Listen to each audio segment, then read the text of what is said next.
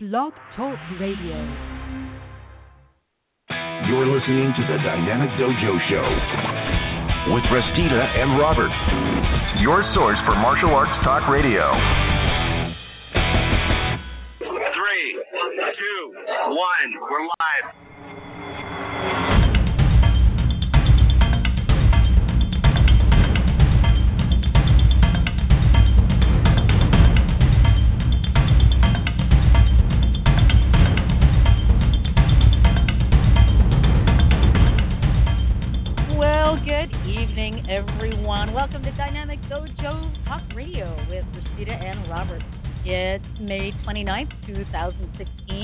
And as always, I am here at the helm with my brother in the martial arts, Sifu Robert Deal. Sifu Bob, how's it going down there in sunny Burbank? Well, it's actually going quite well. It's been there is no June gloom. I don't think this year. It's all May gray. It's all gray in the morning until about four in the afternoon, and then it's sunny. Yes, this morning we got a little rain. Oh, a sprinkle, L.A. rain, not Seattle oh yeah, rain. the, you know, I mean, it's a, it's kind of a, it's kind of a myth that it rains all the time here in Seattle because it rains in Chicago a lot more, uh, and some other cities. But we'll let everyone think that so they don't move here. We it's funny. It's kind of like, you know, oh, you know, where are you from? Well, I'm from wherever in California or somewhere in the Midwest. It's like, why is everybody moving here? Amazon, Microsoft, stuff like that. That's pot- le- the legalization of pot. the legalization of pot, you know, which is funny because it's kind of like, you know, um, here in Seattle, we've got a lot of, uh, how shall we say, the hippie woo woos, right? That that you know the the stereotypical, you know, vegan Birkenstock wearing, uh, what's the name of that patchouli wearing, you know, people that smoke pot you know, even before it became legal. And, you know, these are the same people, as well as just the regular rocker stoners and stuff like that. These are the same people that, like, with a bunch of balls, stood underneath the Space Needle right when it went legal and openly Right. smoked it. And I thought, you know, you guys are idiots because now you're going to try and drive home. Some of you are going to try to drive home under the influence. That's still illegal. Right. You all are idiots. It's like, ah, you know. But no, it's um we've actually had great weather up here. Uh this weekend though was uh the weird misty rain where you step outside and all of a sudden your hair is like either frizzy if you're curly haired or it's flat because it instantly goes right into your hair. It doesn't just sit on top. It Right. goes right into your hair. And I hate that kind of rain. I just hate it because you have it's not raining hard enough to put your windshield wipers on full blast, but it is when you start driving. It's, it's Right. Yeah. yeah, and it just drives us crazy because then your windshield wipers go. Yeah, it's it's awful. Anyway. Okay. Now. what else is going Now, on? now t- take into consideration, I we were, we were babysitting my granddaughter today, and she's still not used to me. She, she gets the most frightened look when she first sees me. It's like it's like how I look in the morning. She's just get, I, she's almost frightened and starts to cry. Well, then she continues me throughout the day. So we went and picked up my son's girlfriend, took the baby and her home, and and we, we were on our way back. And I said to my wife, I said, "Listen, I think you and Brianna, my daughter, should go food shopping during our first segment of the show." And she said, "Why is that?" And I said, "Because you may be part of the first segment of the show, whether you like it or not." Oops. and and I said, and I don't want to hear the the moaning and complaining from our daughter about Mhm. how you're invading my privacy. Mhm. Well, this is sort of you know I- this is a, a proud Papa mo- movement moment because you know my daughter graduated high school on right. Thursday, And I tell Mhm. people, you know, she's the top 10 in her class. And they stop me and say, oh, top 10%, that's great. And I said, wait a minute. No, not the top 10%. She was the top 10 in her Mhm. entire school. And they're Mhm. like, you're kidding. I said, no. She was called, because their high school mascot's an Indian. They're called the Burroughs Indians. So Mhm. when th- they pull out the top 10 from graduation, they call them top of the tribe. And they post Mhm. it. They well, I, I was very proud of her. The first time she she actually allowed me to give her a hug after graduation. I hugged her tight, right? I gave her a hug. I said, "I'm so proud of you right now," and I gave her a kiss on the cheek. I'll give you an example. I still can't believe she did this. She calls my wife on Wednesday, freaked Uh-huh. out because it's her last final. She wakes up at eight o'clock. She's Mhm. supposed to be in school at eight o'clock, No. and she's waking up and she's flipping. flipping. Calls a friend up flipping. calls a friend up and says, "Listen, tell the teacher I had an emergency. I'll be a little late." Okay, no problem. So everybody, she gets there half an hour late. Everybody's taking the test. They get 50 minutes to take the test. She has to be done by the time they are. So she gets Mhm. now 25 minutes. Mhm. She takes the test, finishes in time after being a half an hour late, and she and they, scanned them. Remember the old Scantrons? Yes. Okay, so they did a scantron. They since it was the last final, they scanned the scantrons while the students were there. uh huh. Half an hour late, twenty minutes to take a test. She still got the highest score of the class. Wow. How cool is that? Right on, right on, right That's- on. Still blows me away. Yeah. Cool. That's So cool. now, as a as a Lyft driver, it's very busy down by UCLA where she's going next year. So I tend to drive down there. Oh, maybe I'll get a uh, maybe I'll give a student a ride, and I'll, I'll grill the hell out of them. Mhm. And these students are wonderful to me. Oh, They're, they're congratulatory. They're here's what she needs to know. Here's what'll help her out. Here's some advice I can give you. Yada. These students are amazing Mhm. people. Mhm. Uh, so I really, really enjoy that. Now, the thing I've got to mention about my wife, and I'm glad she's not here right now. she, her, her company had to sue a couple people in small claims court, right? Well, okay. she went to court, and neither one of them. Now, this is two separate days. One in Van Nuys, one in L.A. She went to Uh-huh. court, and neither one of them were technically served papers because you do everything online now. So they just mailed the papers in. There was no signature. There was nothing. So when my wife gets there to, to go to court, they're not served. You're out of luck. So after the first one, I said, honey, you have to have the sheriffs do it. Get the sheriff. It's 40 bucks or whatever. They will serve them at the time you say. And Mhm. and tell trust me, this person is not going to refuse to sign something that the sheriff presents them. Well, she's Mhm. like, "Oh, we're going to get a process service." You know what? Because I'm at the point in my life, if somebody argues with me, I'll say, "Fine, do what you want." When you when, when you're wrong, come tell me. So, she's that's arguing what with women me. use. That's what women usually say to men. I know, but I, I'm I'm so tired of the bullshit I have to put up with sometimes from people. If you argue fine. I, I have no problem with you doing what you want. But when you fail, I'll be there. hmm So, So, so she- in other words, you were telling her, hold on, um, because I, I, I got to like speak up as a woman here. So basically, you're telling her that she's gonna fail. yes, yes. Can't wait to hear how this goes. Oh yeah, yeah, yeah, right. So she goes, she goes, she now goes to the second court case. Okay, Mhm. same thing. The lady wasn't served. Doesn't count. She walks from the courthouse, from the from the courtroom to the sheriff's office. Mhm. refiles, gets the sheriff to do it. Now, Mhm. she says, honey, you were correct. Now, with that said, I said, you can't even say I was right.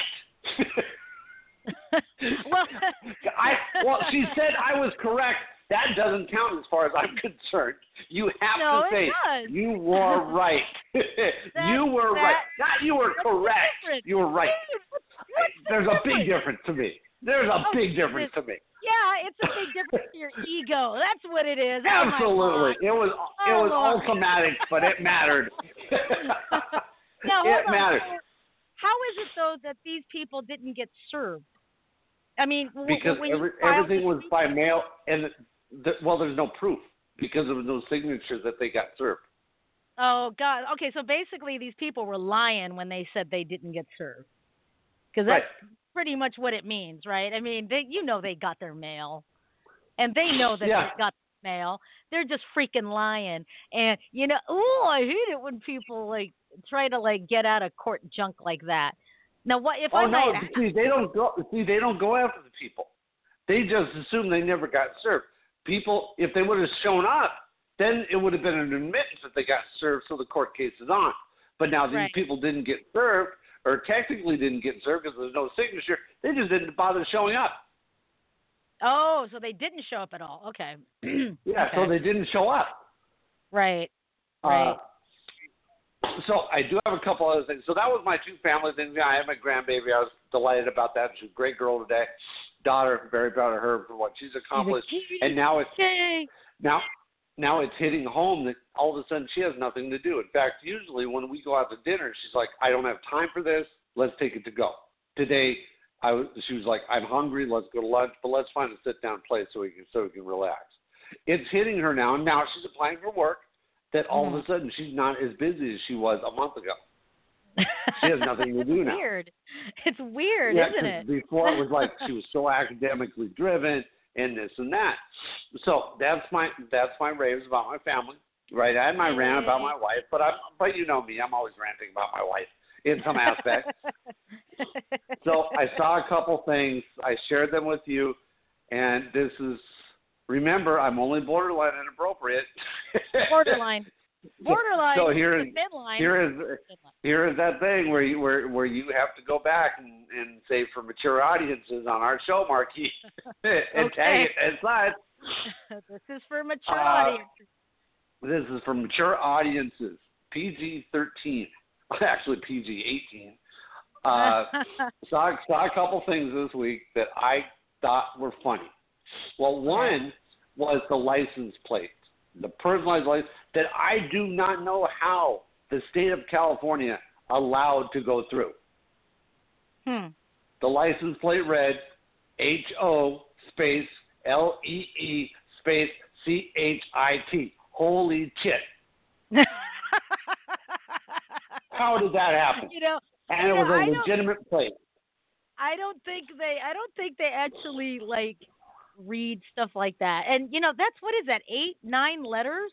That's a lot. Right. Because I think here in Washington we're limited to like seven, I think. Seven letters or eight letters or something like that for, for vanity license plates.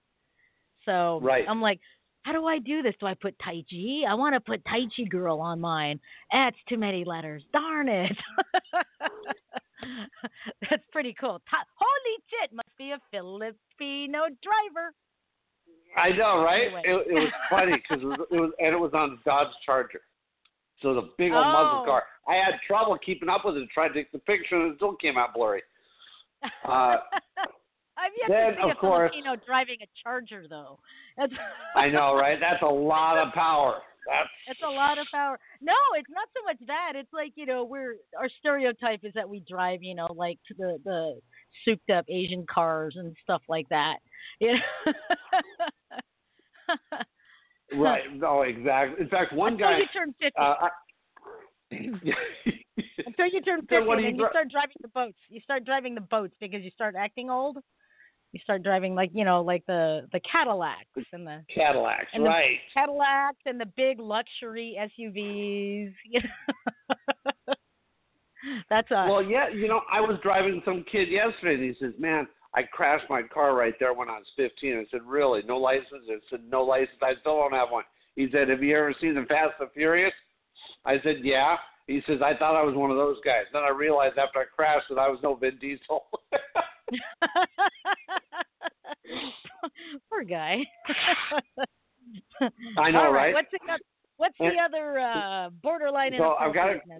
I've got to go. Oh, these these aren't borderline. Sorry. Oh. This- there's nothing borderline about these. So I mentioned to it before. I mentioned to the C before. I've got the perfect definition of irony. The Okay. best definition I've ever heard of irony is when a girl gets pregnant on a pull-out couch. Oh my god. oh my freaking god. Anyhow. Okay. With that and said. with that said, we'll move on. Uh, we'll move on. you know. Kev, Kevin Hart and Dwayne Johnson came out with this new movie. Uh, I don't know if it's out yet or if it's coming out. It's called Central Intelligence. And you Oh, know there cool. there is a stature difference between Kevin Hart and Dwayne Johnson. Now, a- actually, you know, Dwayne Johnson was at a Dragon Fest in the Mhm, early mhm. days.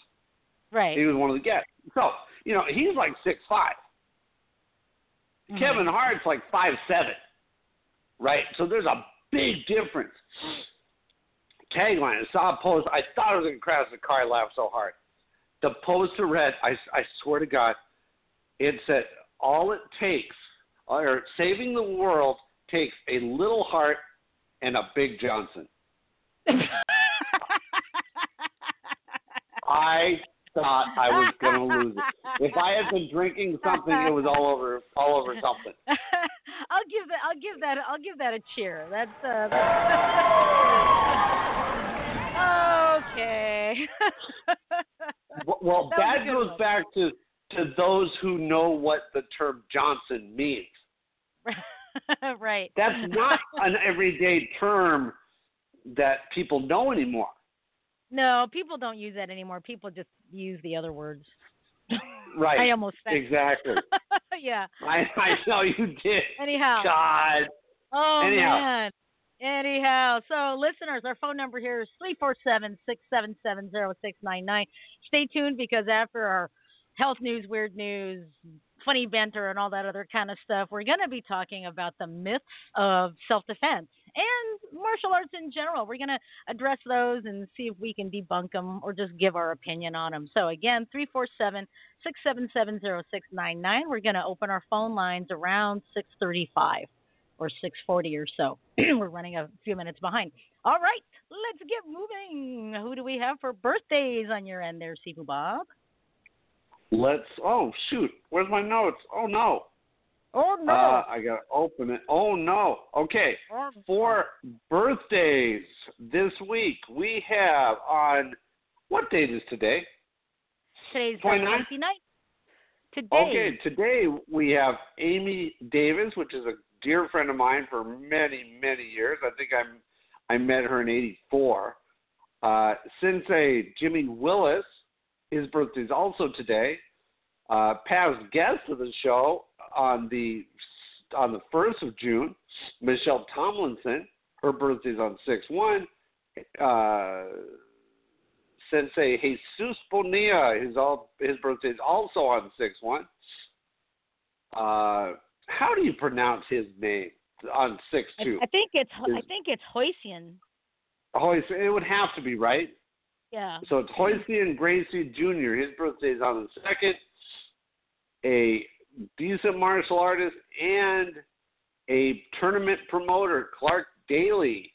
His birthday is on the third. A good friend of mine and my wife's, James Eder, is also on the third. And who do you have on your end? I've got oh, and I think I said it wrong. It might be it might be just Hosian because there's no Y. I don't I don't know. I don't I don't know. Anyhow, uh, May 31st, I caught Kembo, sister of mine, Mary Vic Pinedo. Um, and on the 1st of June, our good friend and previous guest of the show, Nick Palma. His birthday's on Wednesday the 1st. So, for all of the friends that we mentioned, and for everybody else having a birthday the week of uh, what is today, May 29th through June 3rd, this tune is for you. I hope you have a happy birthday, a super extra special day. I wanna wish you happy birthday. May all your dreams come true today. Cause you're really one in a million, and you mean the world to me. There's no one sweeter than you to wish a happy birthday to.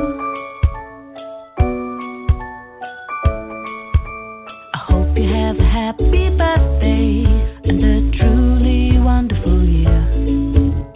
Filled with all the joy that you deserve and all the things that you hold dear. Cause you're really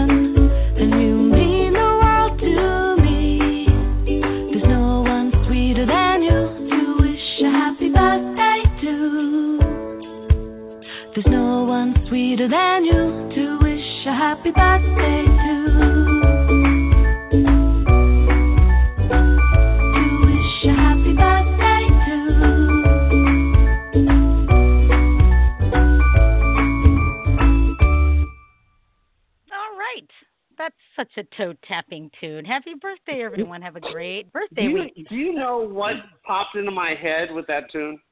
What's that? H&R Pufnstuf. Really? You Yes. know, I yeah, I think it, I think it's the voice. The voice does it, and something about the little bells in the background. But you know, HR puffin stuff. Who you mean when things go rough or whatever? However, however it. Wow. Okay, I she's remember- officially old. And I remember the Bugaloos. The Bugaloos used to Yes. used to be on there, and I the Bugaloos, the Bugaloos were in the air and everywhere, flying high. I loved the Bugaloos.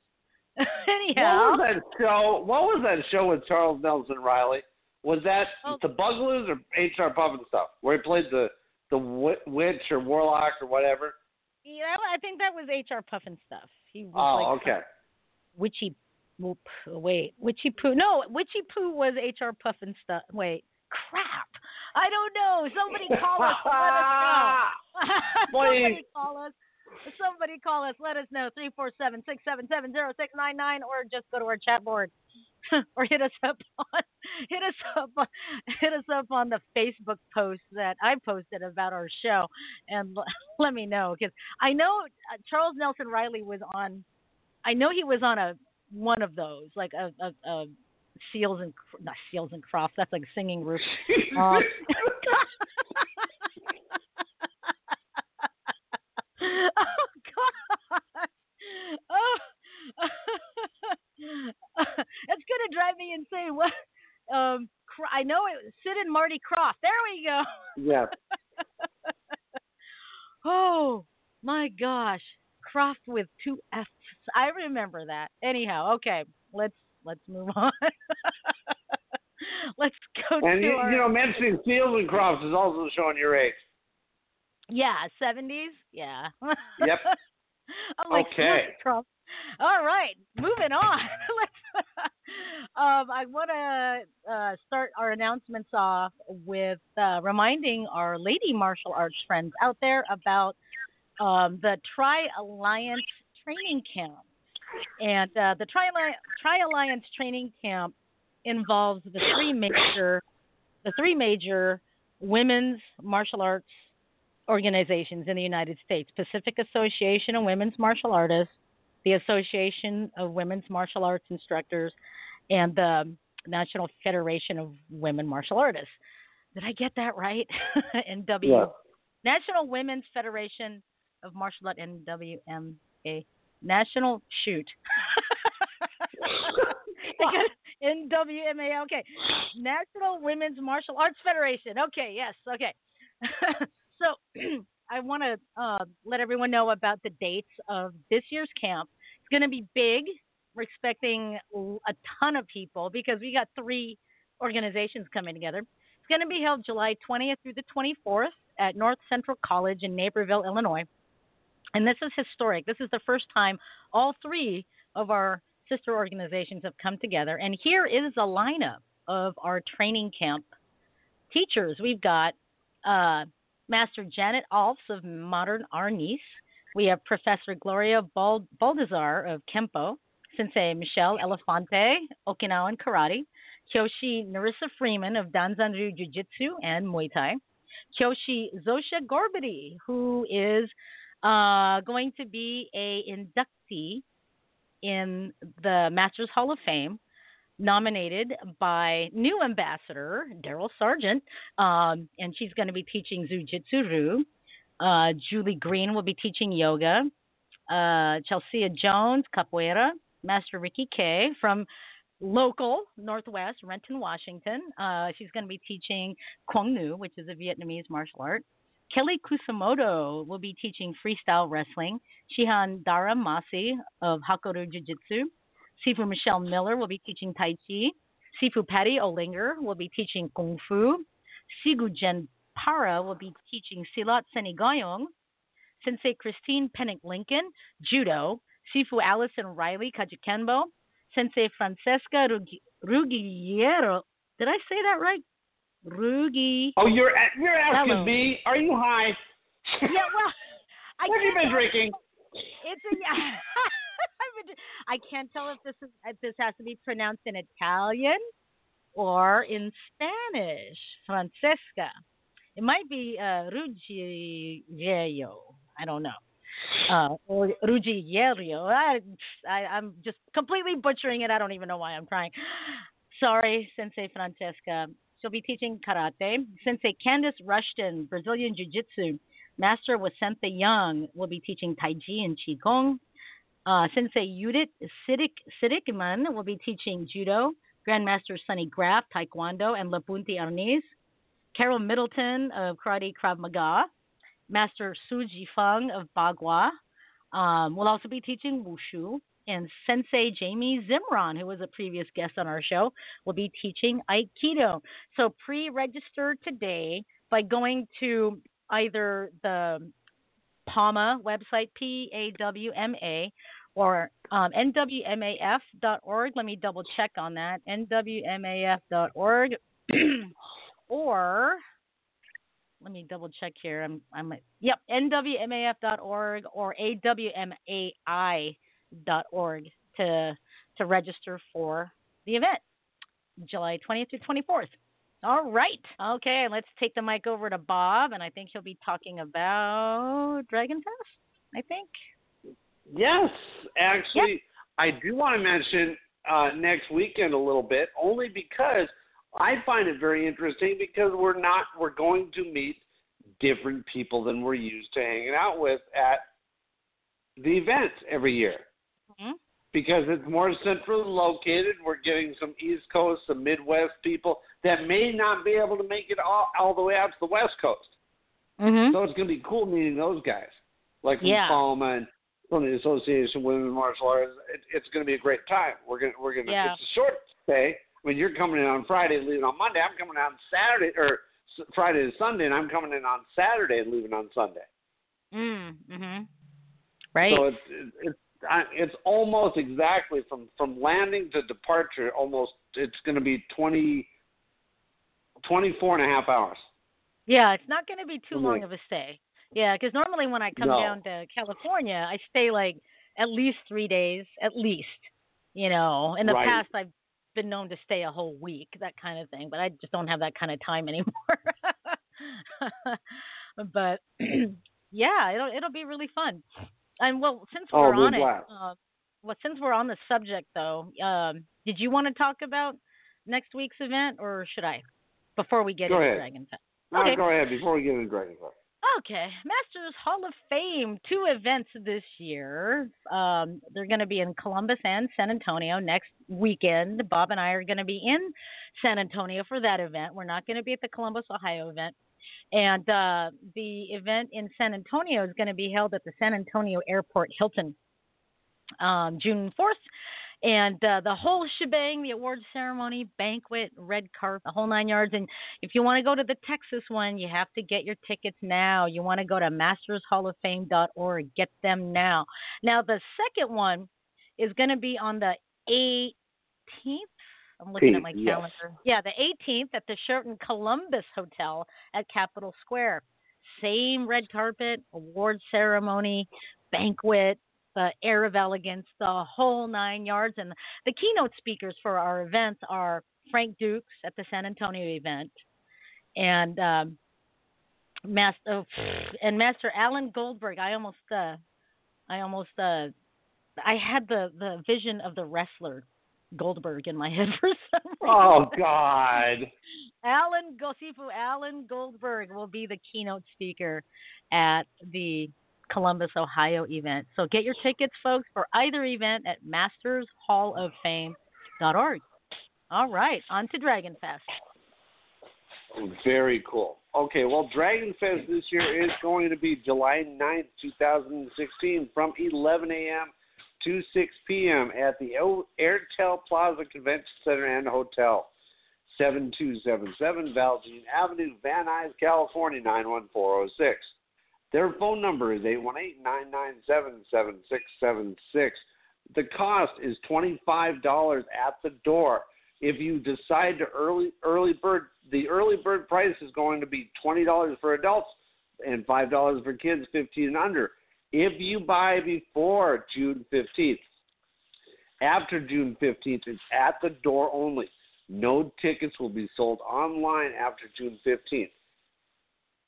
It's going to be $25 for adults and $5 for kids. Where to stay?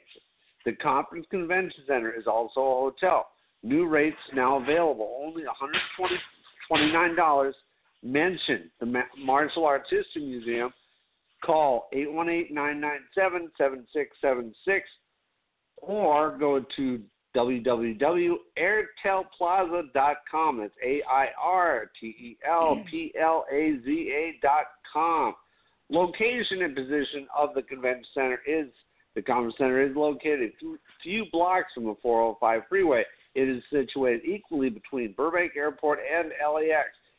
It is, however, located next to the Van Nuys Airport, which only accommodates small aircraft, two and four Hmm. seaters, props usually, or small private jets. The parking. Parking is easy. There is almost a quarter mile of free parking just outside the center. Neighborhood parking is also available. There is paid parking at the convention center. Dragon Fest does not validate. Eating. There is a restaurant inside the hotel. The expo does not sell food. As usual, of course, now we are going to go to who's going to be there. As soon as my phone reloads. Oh, I hate when that happens. you know, it's like, oh my god.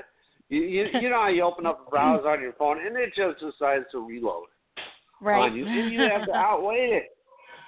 So Mhm.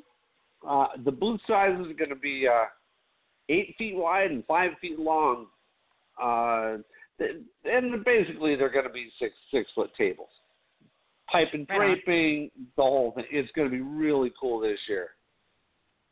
cool. Looking forward to it. I just have to find out if there's Wi-Fi. It says electricity. Only booths against the walls are provided with free electricity, and and you know Michael knows. We're Yeah. we're gonna we're gonna we're you know we're always on the corner. We're we're just Yeah. hopefully we don't we're not on a corner. You know what I mean? Because Yeah. the last two years we've been on a corner, Yeah, and people tough. tend to congregate Yeah, at, yeah, in front of us for some strange reason. yeah. So, Here's Definitely who's gonna be in the. Oh, absolutely. But here's who's going to be there. Okay. Uh, Paul Ween from The Simpsons, Kano Kid Anime Artistry, DreamWorks, uh, Christopher Vetcher, uh, Jer- Jerome Liu from Hyperactive Monkey, Elazar Del Rosario from Anime Artistry, Ed Parker Jr., Martial Artistry, Carol, the Artistry of Carol Blaylock, 2K Customs, MartialInfo.com, Benny Urquidez, Peter Cunningham, Carl Totten, Justin Waggle, Daryl Vidal from the original Karate Kid, Roger Hollis Jewelry, David Hall, the Whipping Willow Association. Are you a member of that? Oh no, no. Oh, okay. Uh, the Art Camacho from The Chemist, Don Wilson from the Martial Arts Kid, James Wilson from Traditions Shirt and Traditions Entertainment, Fumio Demura, The Real Miyagi, Cool. Philip Reed, The Underdogs Film, Mario Prado Photography, John Crane Productions, Mark Shuey from Cane Masters, Dana Abbott, USA Do- Dojo, Dana Stamos, First Citizens Bank, Di- this is a biggie, Diana Lee In- Inosanto, oh, Ron cool. Balicki. Yeah, that's going to be really cool. TJ Storm, Ron Thomas from the Karate Kid, Don Baird, Philip Cable, Kathy Long. Now she's going to be right next to us, and her booth is right next to our booth, which is going to be really cool. Heritage Mhm. Source Books, Myriad Pu- Publications, ASE Martial Arts, Danny Trejo, Steve Oedekerk, Robin Shou from the Beverly Hills Ninja, Don the Dragon Wilson, Cynthia Rothrock, Sasha Mitchell, Spice Williams from Star Trek, Doug Wong, Gary Ogawa Wong, Albert Leong, James Liu, Gerald Nakamura, Eric Lee, Peter Kwan, Simon Rhee, Shunny B, Debbie Goodman, Phil Morris, uh, Malaya Bernal, uh, Billy Zabka from The Karate Kid, Brian Garrett, Steve Lambert, Sal Kawalu, Michelle Manu, Valley Martial Arts Supplies, Dynamic Dojo Talk Radio, Sidekick TV, Cecil Peoples, Bill Ryusaki, Donnie Williams. You know what? I am going to hit up Donnie Williams personally this time. I've hit him up once in person and twice on email to be on our show. Very cool. I'm- now tell our listeners I'm going to put him is, on the spot. To He tell our listeners who he is. He is the founding member of the BKF, the Black Karate Federation, an ordained minister and actually a a bishop. He holds a bishop rank in the Catholic Church. Cool. And his wife is also a minister. Really nice guy. Has stories like you wouldn't believe. Mm-hmm. Funny stories because you know he grew up in the sixties and seventies. Right. Uh, so, along with Donnie is going to be the Wing Chun Temple, Shaolin Monks, Taiko Drumming Group, Cosplay, Graciela Casillas, Mark Dacascos, Takaboda, cool. Leo Fong, Wen Mei Yu, Bucksam Kong, Robert Parham, Keel Instruments, and Jason Sterling. Now, you have to admit, some of these people you were actually very big fans of, like Wen Mei Yu. Yeah. I've got uh, somewhere I've got pictures of you with Terry Wong from last year. Mhm. Uh, it's Yeah. going to be a good time. It's going to be great. It's uh, it's always uh, it's it's it's kind of funny because, like you said, you know, when I was a when I was a youngster, people like Wen Mei Yu, Doug Wong, Kerry Wong, these these were the people that I looked up to to continue, you know, uh, doing martial arts. And and yeah, and, and Graciela Casillas and and Kathy Long. These are the these are the people, especially the women, that kept me going in martial arts when I wanted to quit. And now we're just rubbing elbows with them, and it's like what? And it's what? What's going on here? That's kind of wild. it's kind of cool. Oh, isn't it? It's great. It's great. All right. Well, we're we're going a little bit Oh. over time, folks. But Now, I want to share something with you. Clark Daly, which his birthday is coming up this week, and I posted, we were announcing his birthday, and he said, Thank you, but I no longer acknowledge birthdays. yeah, yeah, I don't know whether or not I'm going to want to acknowledge birthdays after I turn 50. I, I don't know yet. Right. well, as long as I look okay, I think I will. How old are you? I'm 63. Oh, you don't look a day over 40. That's right. All right, let's move on. We're going a little bit over time here, folks, but keep keep staying tuned because we're going to actually get to the myths about self-defense here in a little bit. So we'll go a little quick. All right, let's move on to health news. Here we go. I think. Where's my my singer isn't working. Okay, so we'll just move on. Okay. That's weird. My stinger thing is just turning and turning and turning. I, it's not playing. Anyhow, okay. So I'm afraid it's going to start playing like as as I'm talking. As you start talking, right? Yeah. Yeah, it will. Right. It will Okay. absolutely. So for our health news, I'm going to talk a little bit about uh, the types of uh, the, the the types of cancer that uh, the risks are the, are lowered of um, when you exercise. So exercise lowers the risk for several different types of cancers. So a large new study confirms that exercise lowers the risk of many different types of cancer. And it goes a step further. And I'm hearing some feedback from your side, so I'm going to mute your mic for a second there, Bob. Well, go All ahead. right. Okay. And that's spinning too. I don't know what's going on. My, my window's spinning. I'm going to go ahead and refresh. So hopefully I'm not going to hang up on anybody. Okay. So, a large new study confirms that exercise lowers the risk of many different types of cancer, and it goes a step further. It shows just how much the reduction is. People who exercise the most had a 42% lower risk of esophagus. I can't even say it. I can't even say it. Cancer. And a 27% lower risk of liver cancer over 11 years and than people who exercise the least. And um, this is a study of 1.4 million people. Okay, so here we go.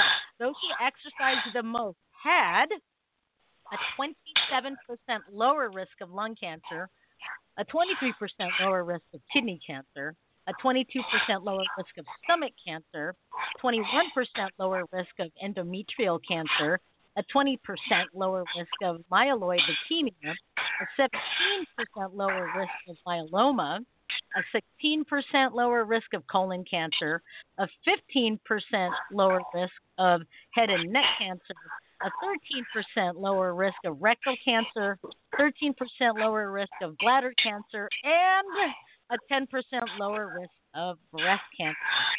Now, the team at the National Cancer Institute looked at dozens of cancer studies in the United States and Europe and threw all their findings together into a single analysis.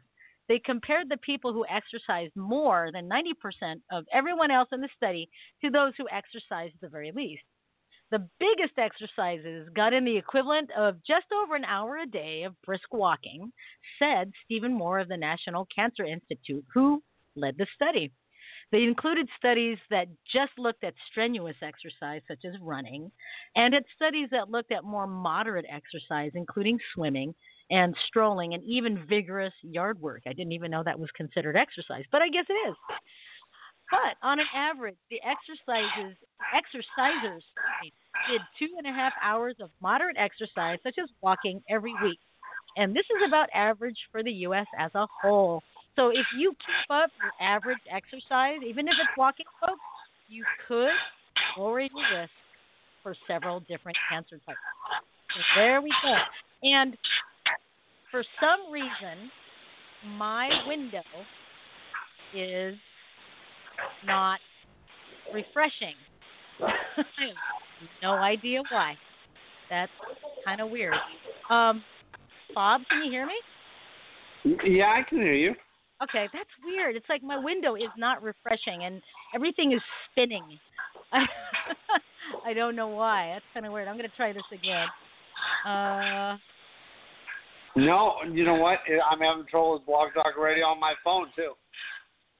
Everything, yeah, everything's spinning. I'm going to, let's see, spinning meaning that Um, you have been drinking, haven't you? everything's spinning. Oh my god! No, it's uh like you know you hit something and it's and it's and a little a little icon spins that says I'm thinking. And uh, but I'm gonna try. I'm gonna try something here real quick. I'm gonna try refreshing a different window. All right, so that window refreshed. Um. Okay, that was weird. Huh. Uh huh. Okay, I'm gonna try refreshing one more time because uh, my health news stinger just keeps spinning. So, anyway, such as such as live news, folks. But let's let's. Uh, I darn it. darn it.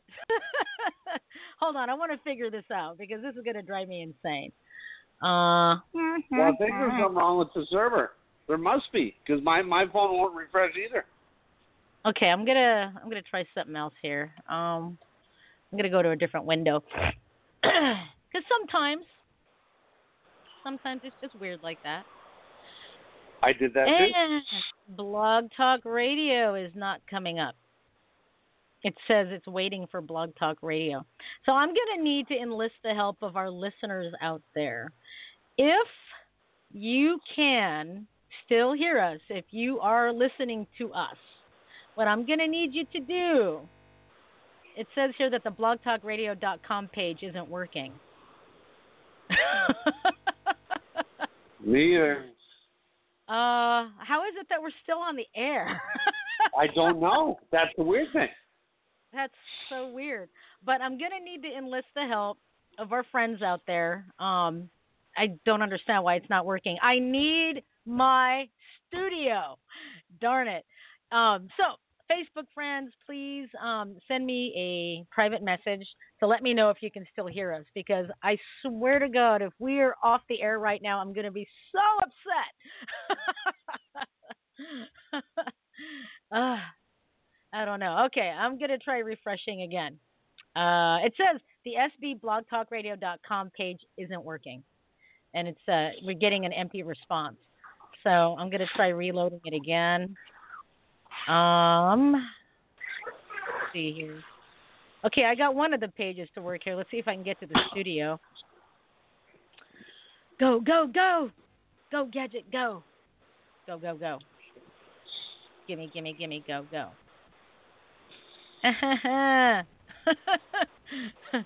Just give us a few seconds here, folks. In fact, you know what? Let's do this. We're going to go ahead and take a sh- uh, we can't take a short break. I don't have a studio. I just realized that. I don't have any buttons to push. Uh. Okay, and I'm hearing a lot of um, background noise too. Do you hear the background noise, Bob? Oh, that could be. Uh, does it sound like clicking? Yeah. That that's me typing in uh, to my browser. Oh, okay. Okay. Well, I got the main main page of Blog Talk Radio, but I, I want to get my studio here, which isn't popping up at all. Let me see here. Studio. go. Go studio. And it says the sbblogtalkradio.com isn't working. Empty response. Um, I'm diagnosing errors right now as we speak. Sorry, folks. You know, I don't know what's going on. Um, I do know that my internet is working. so uh, the internet everywhere else is working. So again, if uh, if you are listening and you can still hear us, please send me a private message on Facebook to let us know you can still hear us or not. I guess. Um, but you know, you probably won't get a message if they can't hear us. yeah, that's true. That's true. Um, hold on, hold on. This is what I'm gonna do. I'm gonna get on Facebook right now. Help. I'm. I think my online. Oh, thank you, Grandmaster Sergeant. Grandmaster Daryl Sergeant just said you're live. Okay, that's good. All right. Well, we can't take a break, nor can we do anything as far as sound. And we effects. can't take callers. and we can't take calls either. It's um. So let's just. Well, I guess let's just move on. I'm going to keep trying to get my studio. Once uh, once we get the studio back, then uh, we'll backtrack. So we're we're not going to take a break. We're going to skip the weird news and the um and stuff like that for now. For now, and let's just get the conversation started.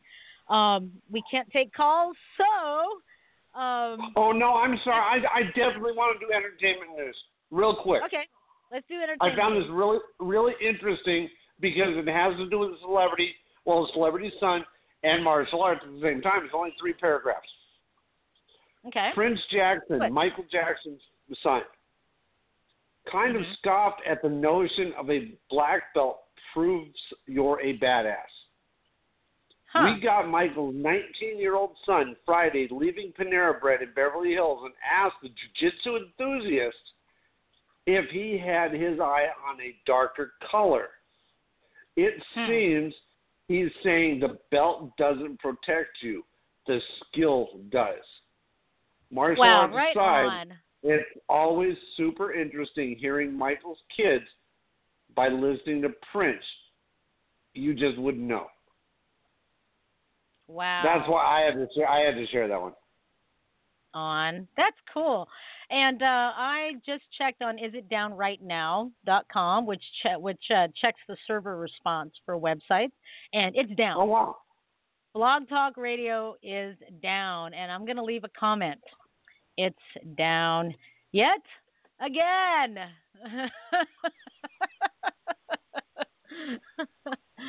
oh my gosh.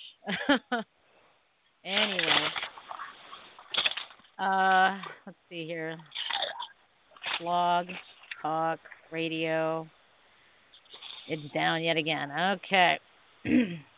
Sorry, folks. All right, so let's move on to our um, to our discussion about myths about self-defense, and then we'll get to all the other news and stuff like that. All right. Um, now, as you know, folks, as martial artists and and as people that don't even do martial arts, we hear all sorts of stereotypes and myths about martial arts in general, uh, but nowadays, especially about self-defense. Okay. Now I'm just going to throw uh, throw one out there that I just remembered, even though it's not um, part of our notes, because I get this all the time. Raise your hand out there, folks. I know we can't see you, but raise your hand out there, folks. If you've ever heard one of your best self-defense techniques is to shove a palm strike straight up into somebody's nose because you break the bones in their nose and send the bones into your attacker's brain and kill them. Raise your hand. I know I did. I Oh a my. God! Oh, And Yes. you know, yes, yes, you have, and I'm sure everyone has. Just palm strike them right in the nose. You can kill them if you shove bones into their brain. Okay, let's talk about that, folks. It's physically impossible because it can't be done. it can't be done. Our nose is made entirely of cartilage. It's going to hurt like a Dickens, and your eyes are going to water, and it's going to provide a wonderful distraction uh, on the attacker's part, uh, which will give you the opportunity to launch more counterattacks and stuff. But it's going to be impossible to shove a bone that far up into your head to kill them by piercing your brain. You know, is it a good is it a good target? Yes, of course it is because it hurts like hell. okay, and broken noses, those aren't a joke. But you know, the worst that could that could happen is you know, yes, the largest effect, the maximum effect of striking mm-hmm. someone as hard as you can in the nose is them choking on their own blood and dying. So yes, you could technically kill them, but as far as piercing the brain with the secret kung fu shard of bone, it's not going to happen. so, okay. We busted that myth. Now let's talk about some other myths. So, Bob, what's our first myth on our handy notes there? On our handy notes, let's see. Grappling is the best defense. Okay, now I've heard lately that that has been the rallying cry of many people. You really want to learn to defend yourself? Well, then you must learn jujitsu. Not just any kind of jujitsu, you got to learn Brazilian Jiu Jitsu. And that's a given, right? Now, I was I, I was um, uh, responding to a post earlier on Facebook about someone that that that adamantly believed that Brazilian Jiu Jitsu was the best for self defense. However, I had to explain several things, and, and I'm sure Bob will too. But I'll just go ahead and start with one thing. Brazilian Jiu Jitsu, or any kind of grappling, is very effective. Believe you me. You know, a lot of altercations will end up on the ground. That's you know that's that's a given. However, it's very effective on a one-on-one one-on-one situation. You know, uh, personally, if I'm going to get someone on the ground, sure, I can get a kimura on somebody or whatever, but that's not going to stop this guy's homie from kicking my teeth in while I'm on the ground trying to control this guy. You know, and you know, I don't need someone trying to give me a sidewalk Sunday. oh man. So, oh, hold on. Let's see here. Um, one of our previous guests, Andrea Harkin, says she's trying to listen, and um, and she can't. so let's see here. Yes, there's an issue we are still technically, I got to explain this to Andrea here. We are still technically live. However, the website and marquee are down. The server is down. how about how about asking her to try to call in? I mean, we can't pick it up or anything. Maybe she can listen that way. Oh, let's see maybe you can listen to the show by calling in. Three, four, I don't seven, know if it'll work, but with a shot. Zero six nine nine. I'm gonna tell her I don't know. I don't know. Come on. I don't know if it'll work. And we can't answer calls, but it's worth a shot. okay. Now, apparently, oh, okay. Grandmaster Daryl is listening because he must have connected before the, the site before went down. it went down, right? Yeah. Exactly. Yeah. So, okay. So let's go back to Brazilian Jiu Jitsu being the biggest, the biggest, baddest thing for self defense. So I just said that it's great for one on one. Okay, but in a street altercation, you know, you can't really guarantee yourself that you're going to get on one on one, right? I mean, you know, in any type of street altercation, especially like, you know, like uh, if, if there's a crowd gathered around or whatever, one of two things are going to happen. Either A, people are going to stand around and watch you and film you to put you on World uh, World Star or YouTube and just watch and do nothing, and boom, you've got a kimura or you snap somebody's arm or whatever, right? Or the mob mentality will start to kick in, and some jackass is going to jump out of the crowd and start kicking your head in. Then what are you going to do? And, and right? he may not even know the guy that you have the altercation with. Exactly. He may not even know. It must be. It could be just some drunk guy that just came out of a club and just wanted to throw hands and throw down with somebody. And oh, look, here we go. You know, he doesn't know that you're in the right or even in the wrong. He just wants to bust some heads. So right. you know, you got to be careful with that. Now, you know, back in back in the 50s, 40s, 50s, 60s, 70s, 80s, even the 90s, okay, fights, you know, were largely stand up. And if you did end up on the ground, it was it was just a mess. It was like two cats fighting. I mean, people were hitting each other, rolling around and stuff like that. You know, very rarely did you get any grappling and stuff like that. But back in the day, it was very stand up. Um, now everyone wants to go to the ground, and you gotta you gotta understand the the the ramifications of of willfully putting yourself on the ground, right? I mean, if you throw someone on the ground, the only thing that's hit that that hits your opponent is the ground at that point. You know, you get that chance in to to, to use that palm heel strike to the nose. even though we were talking about busting bones and putting them in the brain, right? right? You know, kick that knee out. Give them a good, you know, throat shot. Give them, you know, slap their ears.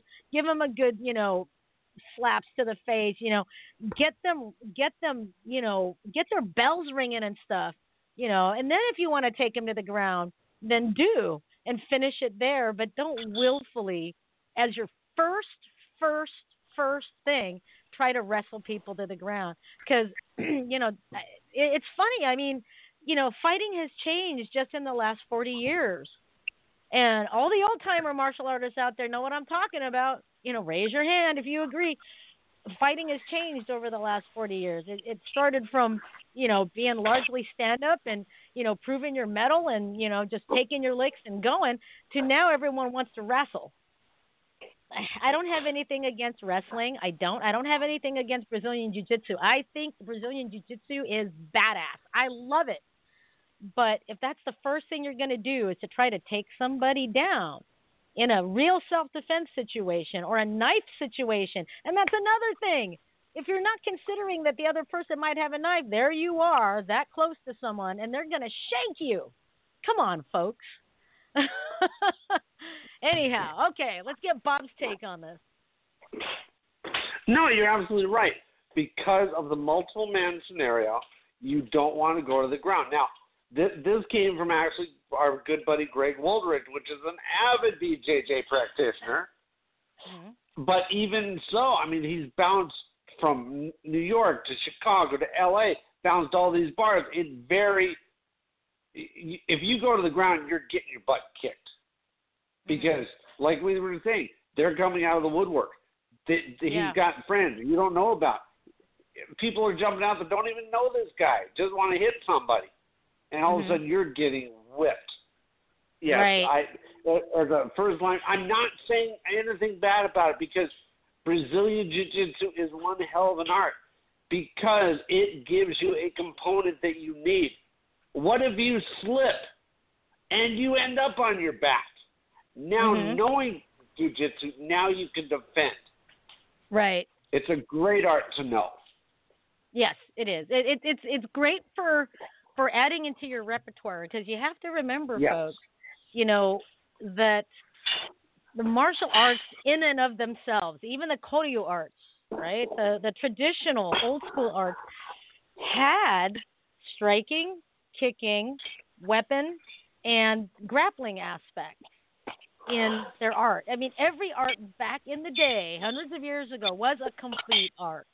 Okay and that's why I think it's funny nowadays that people are touting MMA as the only, you know, art for self-defense or, you know, the the ultimate art for self-defense, right? Because because now people are noticing that grappling is part of of the play. That that uh, striking and knees and elbows and, and kicking and all that other kind of stuff are all being mixed together. But back in the day, all the arts had all those elements. I just think it's funny.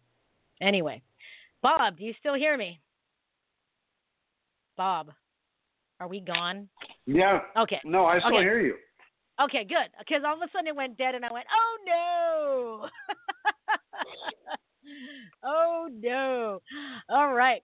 Um, so that's so yeah, that's that's that. All right. Now here is a myth that came from Grandmaster Daryl Sargent. You have to, after you get your black belt, register your hands as deadly weapons.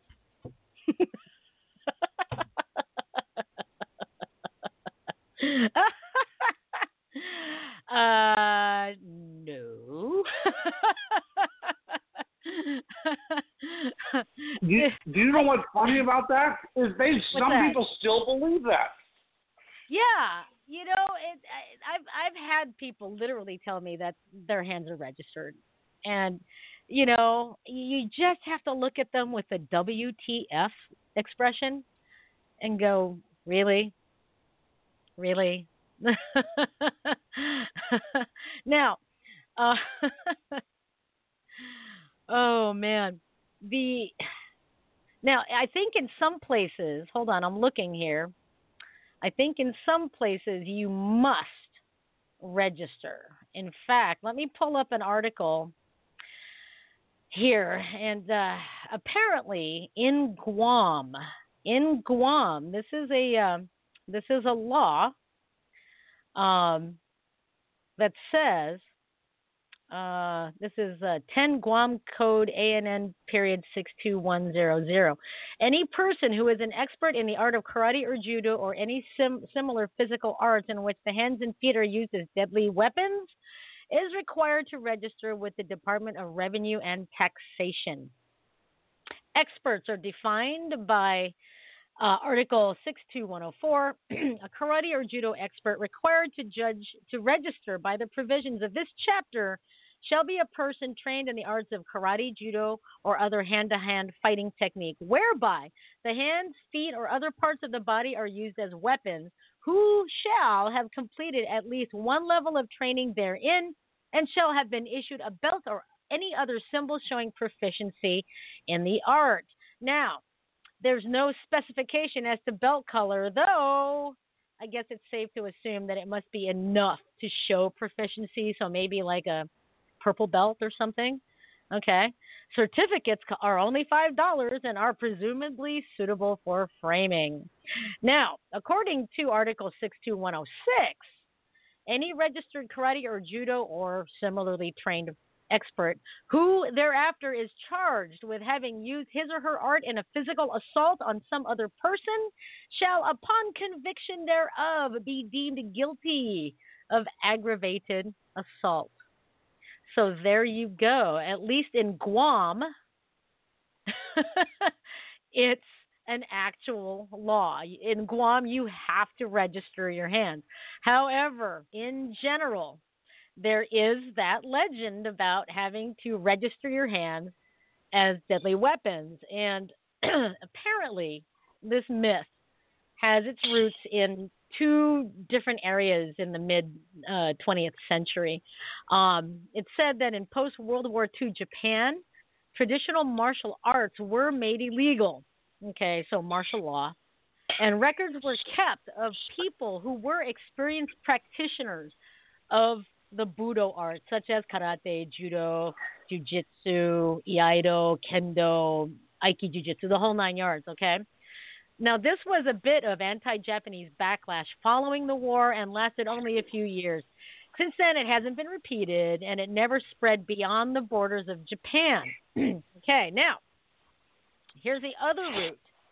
Okay, um, it's uh, in the uh, history of professional boxing in the Joe Louis era, okay, the boxer, not the not the karate master, okay.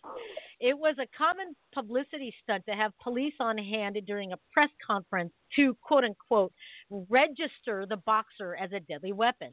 Now, you got to remember though, this was just a publicity stunt and it carried no legal weight other than the boxer getting a key to the city, which means you can just open any door with it and just walk in. All right.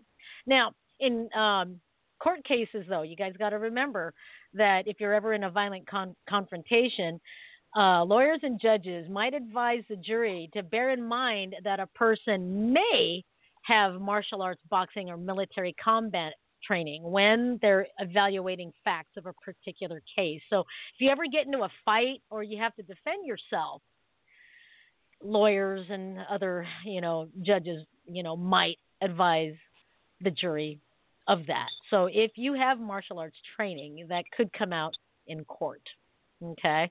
Now there was a uh, a case um, in Minnesota. The Minnesota Court of Appeals concluded that uh, a defendant who had quote unquote substantial experience in karate was aware enough to know of the potential of his blows and to deliberately break the and was deliberately breaking the plaintiff's jaw. But that's a lot different from legally stating that the person in question is a registered or licensed deadly weapon.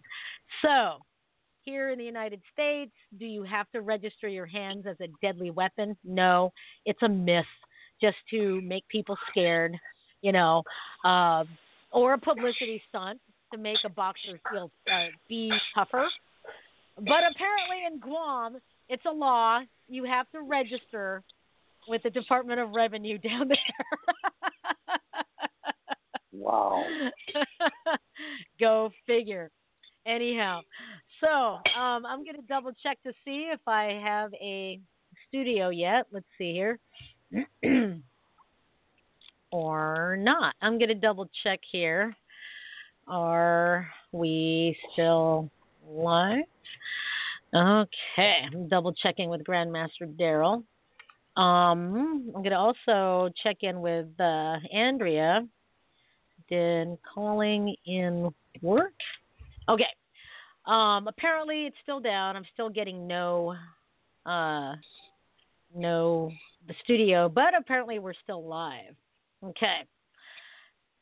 So I'm waiting an answer for an answer. Oh, oh, oh, oh, oh, oh. Okay, okay.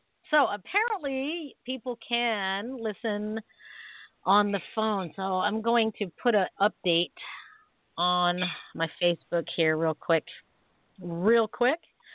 Um, darn server issues. You can listen to the show by calling 347 677 0699. Issues. All right. Anyhow, okay, let's move on. Okay, I'll do the next one. Okay, this is a myth. Right. I am perfectly safe because I have a gun. I don't need self defense lessons because I have a gun. All right, I, I don't even know where to start here. okay. okay, but I, I guess I'll start with this. Okay. I'm a I'm a full supporter of um, guns as a self defense tool.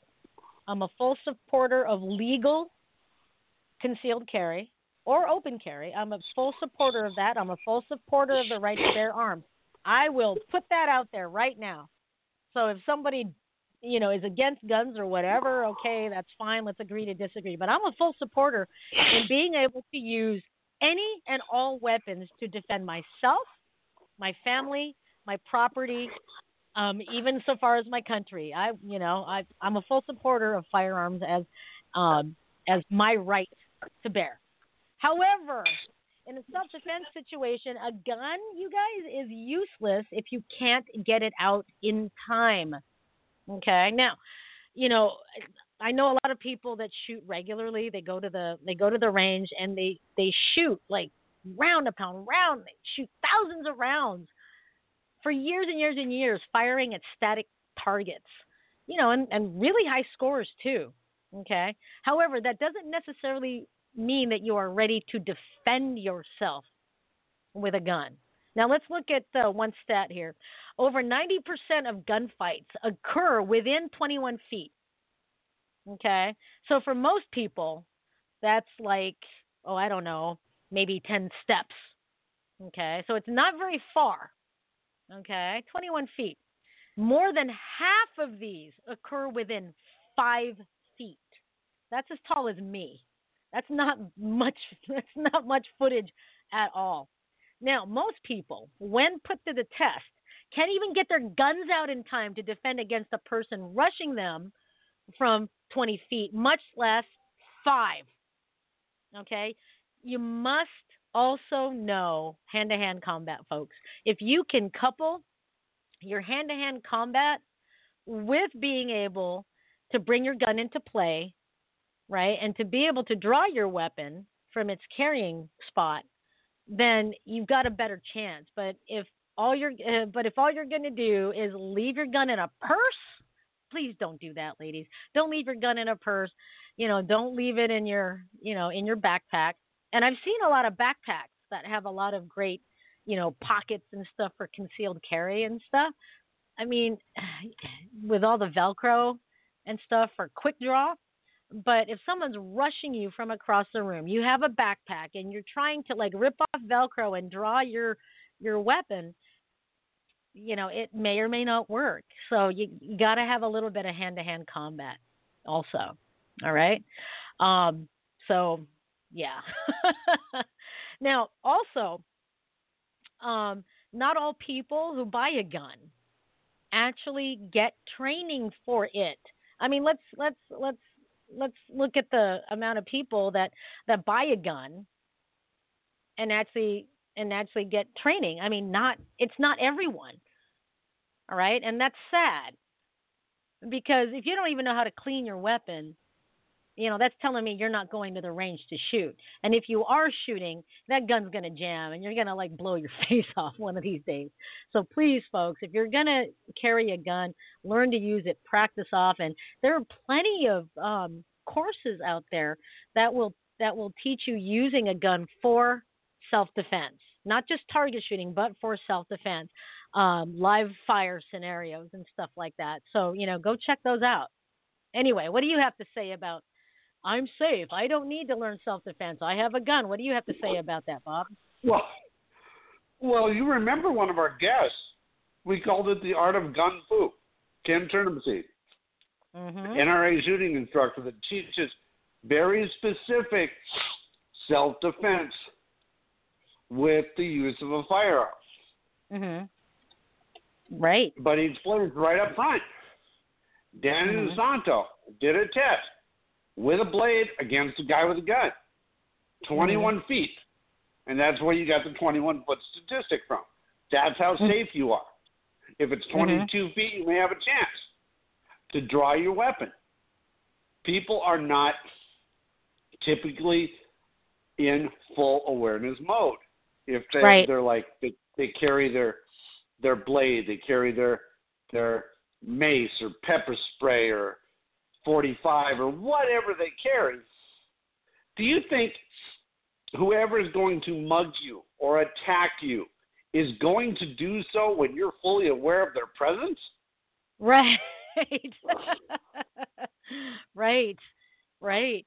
And you know, and uh, this is coming from um, Andrea Harkins. She's uh, listening to the show on the phone. Thanks for listening, Andrea. And uh, for anyone, um, I was going to say for anyone else listening, we're we're uh, technically not on the air, but you can call us. I can't even tell people that we're that, they can't click the link. So, but I shared it on Facebook. Hopefully, people will see it. Um, anyway, Pat, if, if if this is an interesting subject, share this on Facebook. Share a phone number. That's the only way right now people can listen, um, either through Skype or through um, or through calling on your cell phone or landline or whatever. Unfortunately, until Blog Talk Radio comes uh, uh, takes care of its server issue. All right. So thanks for listening, Andrea. She says, I, I lost the window. She says that um, also people aren't a lot of people aren't um, taking into the consideration that it can be taken against you. A lot of people, you know, especially when I was younger, a lot of people I knew had guns. They would wear it in the back of their waistband and they would think, oh, hey, I'm a badass, that kind of thing, right? I'm invincible because, yeah, no one can outrun a bullet. Okay, that's true. You can't outrun a bullet, but can you get that gun out from behind your back, tuck in your waistband within 20, 21 feet, or gosh forbid, within five feet? Okay, and if you can't, if they take it away from you, you just got shot in the head. you know, Right. um, as Andrea says, you have to have that mindset. If you're going to pull a gun, it's not going to be shooting somebody's kneecap kneecap out. You have to be prepared to use it. You have to be prepared to kill someone if necessary. And if you can't do that, even to save your own safety, then don't get a gun. You can't just point at someone and say stop or I'll shoot. You know, because if you're too scared to pull that trigger, guess what? They'll shoot you first. So, you know, there you go. You, you got to have that mindset. It's, you know, even in hand to hand combat, right? You have to have that certain mindset to break things, to rip things, to incapacitate people, to poke people in the eye. I've taught women's self defense workshops where women would cringe at the thought of digging your thumb deep into somebody's eye socket. They they would shudder and go, "Oh my god, I can't do that." And I would look back at them and go, "Hey, you know, it's just like sticking your it's just like sticking your thumb in a watermelon or whatever, right? It's just going to be wet. So, but if you don't want to do that, then you just pretty much said, I resigned to being raped. I resigned to being physically assaulted. And that kind of like puts a different air to it once they hear it that way. You know, then they finally ask, "Well, have you poked someone in the eye?" Yes, yes, I have. and it's just wet. That's it. You know, and you really don't. It's really not. A, it's really not that big of a deal. Um, well, to the person that you know you thumb in the eye, and it hurts. Right? It. It. I, I only got flicked in the eye once, and I was on the ground crying. I can't imagine what it would feel like for me to have someone's thumb buried into my eye socket. I can't imagine it. I would I would be on the ground screaming. so anyway, all right. Um, uh, I lost my notes. So that's the myth about having a gun. Okay. All right. Um, okay. Here's a, here's another myth, and I'm sure you've heard, you've met people that are like this, Bob. You know, the street fighter. Okay. I'm sure we've known a few street fighters that say, I got challenged into a few street fights, so I can handle myself in real self defense. I don't need that karate crap. Okay. That's the dumbest thing I've ever heard. Because, because you know what? This is my take on this, and you know, if, and you know, people can can disagree if they want, but my take is there's a big difference between self defense, self protection, and a fight. Okay? To me, a fight is where you agree to engage, it's where two or more people agree to engage. Okay? So, Right. like, if I woke up one morning and said, you know what? I think I'll make, I'll just piss somebody off so that way I can, like, you know, throw some hands. Right? you know? Or waking Well- up and going, you know what? I know so and so is going to challenge me to a fight, and I'm and I'm just going to agree and get my ass whooped. How many people Well, wake you know, up? it, it's funny that you say it that way, Rusty, because I was having coffee with one of our old guests about oh a few weeks ago, Toy Lay. In fact, it Uh-huh. was a show you weren't on, and she Mhm. said, you know, people really don't want to fight. You and, and people don't get angry at just anything. You would have to go and and and go home and actually have find somebody in bed with your woman to get Uh-huh. mad enough to get in a fight. It would Right. have to go to that extreme. So somebody's Mhm. typically not going to wake up. Oh, I feel, I feel like uh, kicking the crap out of somebody today. Yeah, or I feel like getting my ass whooped, so I'll Right, I'll, I'll take a challenge to fight. Okay, um, so you know, a fight, like I said, is where people agree to engage. In self-defense, you don't have that luxury to to to make that choice. You don't have a choice. It can happen anytime, anywhere, and if you don't have skills of self-protection then self defense is going to be hard to come by for you.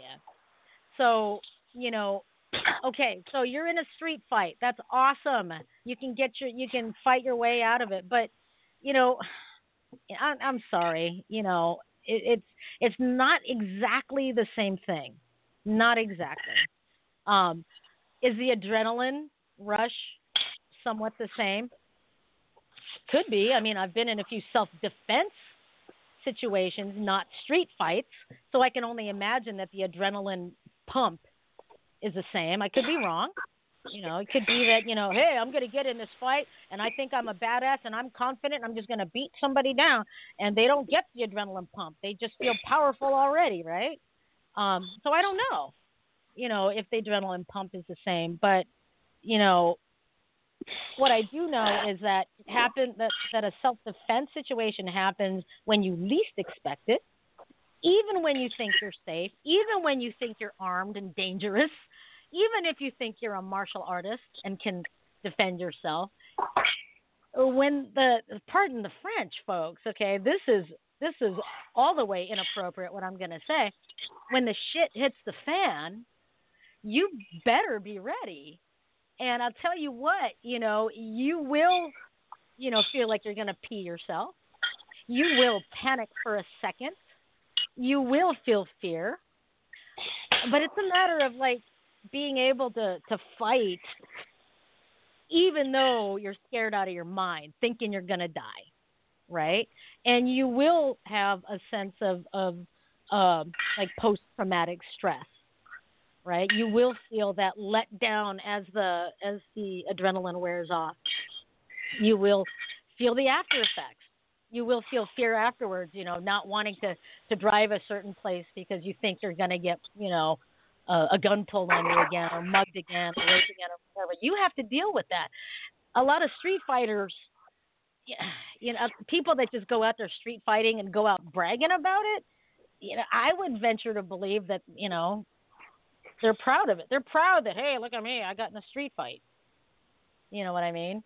Um, I don't know. I'm just talking, talking. I'm just guessing when it comes to people with a street fight. But my opinion, and I, like I said, it's just an opinion, and people can disagree. A street fight is not exactly the same as a self-defense situation, uh, mainly because a fight can be agreed upon. Now, do you have to fight in a self defense situation? Yes. Okay. Um, but your mindset has to be a little bit different. Your mindset has to be I want to get out of here alive, not I want to beat this person. I want to humiliate this person. I want to show this guy who's boss. I want to show this girl she can't give me lip like that. It, it's different.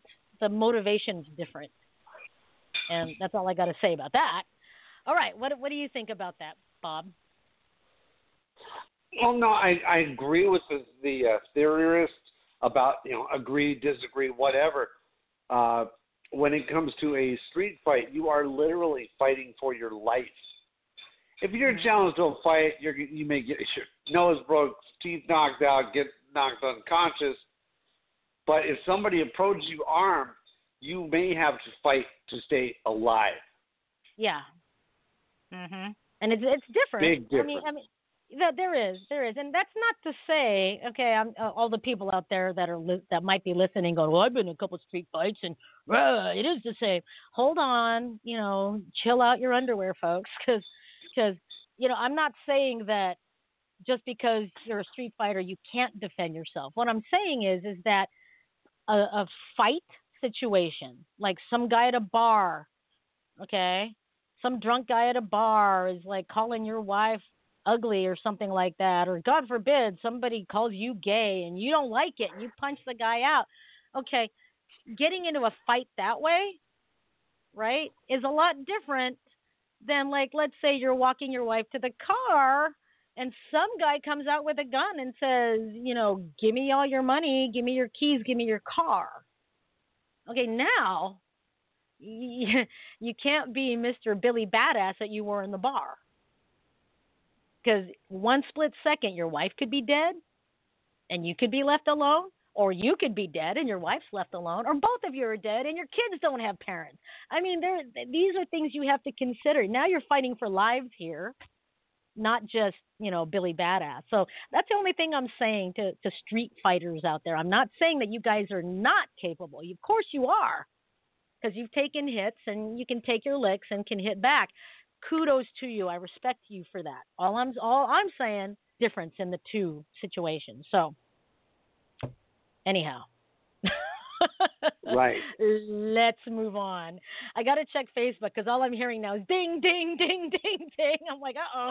Let's see what people have oh, to say here. oh, Um, you hit you hit some nerves. you know, and if I hit nerves, then great because you know that's what we are known for, folks. We have to get this stuff out there because we don't talk about it. It's hardly ever talked about, right? And and many street fighters out there will continue to think that they're the toughest shit on the block, right? And it's like, you know, but you know, point a gun at them, and then you know, one of two things are going to happen. They're either going to defend themselves or they're not. Doesn't and that goes for anybody. It doesn't matter if you're a street fighter or if you're a martial artist that has never been in a fight. You're either going to defend yourself or you're not. Period. Eh, you know that that's it. But just because you're a street fighter doesn't necessarily mean that or that you're automatically going to be able to handle a self-defense situation because if you're just in fist fights, you know, things are different when people have knives. Things are different when people have guns or clubs. Things are different, you know, if you're used to fighting people one on one and you got five people jumping on your butt, it's different. So that's all I'm saying. But anyway, um, Andrea Harkins says, uh, this is from um, a friend of hers. Um, let's see, it says, um, this is from Ed Passerba. I've read, this is quote unquote, I've read and heard from a friend who studied the arts about if it was at all possible. oh, go on. if it was possible, to, oh, I thought it said levitate. Okay. If it was possible to elevate oneself through the meditation aspect of the martial arts. Um, I've always been skeptical, but I figured I would ask in case someone could back up the claim. So is this elevate or levitate? Levit. Okay, I had to, I had to backtrack on some posts here. It is levitate. Okay, so let's let's let's hit this myth before we go to the next one. Possible to levitate uh, oneself. Uh, now, some people are sure as the sun comes up, sure that you can learn to levitate by practicing deep meditation. Well, now wait a minute. You said sure as the con- sun comes up. Is that sure as the sun comes up in Seattle or LA? Both. okay. the, the only reason why I know during winter that it's daytime is that I smell food cooking. That usually means someone's up making breakfast. Or in this case, since I'm um, house sitting and babysitting a couple dogs, the dogs will wake me up. Granted, they'll wake me up at like four in the freaking morning, but hey, that way I know it's morning. Okay, now let's talk a little bit about can you levitate? If you the the myth being if you have if you practice long enough in meditation, certain types of meditation, that um, you can levitate yourself. Have you heard about that, Bob? oh, Have you heard about God, that? no. okay. Um, I'm I'm I'm I'm curious. So I I'm looking up levitation meditation, and I'm gonna click. Maybe, maybe those those guys that that could jump thirty feet in the air in the old kung fu movies. Right. Maybe right. they could levitate with Right, wires. Okay. Right. Well, okay. I'm I'm gonna I'm gonna click this YouTube video, and it says spontaneous levitation during meditation. I wish you guys could see this, but I'm gonna watch this real quick. It's only like 50 seconds. Um, I'm going to fast forward a little bit here. 47 minutes later, according to this video. Let's see here. Oh, you gotta be freaking kidding! What?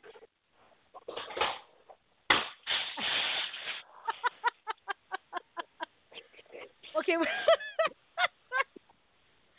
so apparently, okay. Let me. okay, it's a, it's a 54 second clip. So it, it has this guy sitting on a cushion and he gets in the lotus position and he's there for a couple of minutes. So I click forward and it says 47 minutes later. So, you know, I click to that spot and he's sitting there and then whoop, he levitates.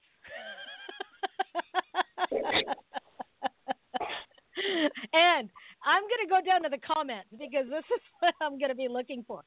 Everyone's saying fake, fake, fake, fake and people going, "How did you do that? Please tell me. I want to learn." Um, uh, yeah.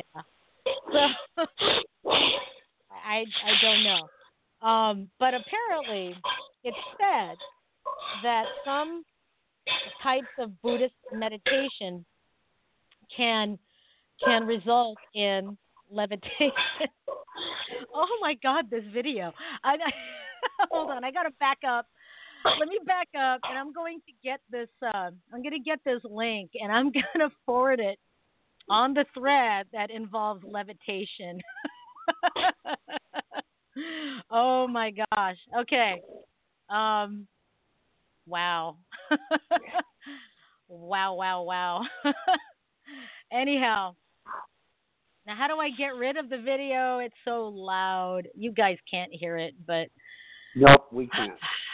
yes. Um, man, okay. I'm gonna post it on Andrea's Andrea's thread here.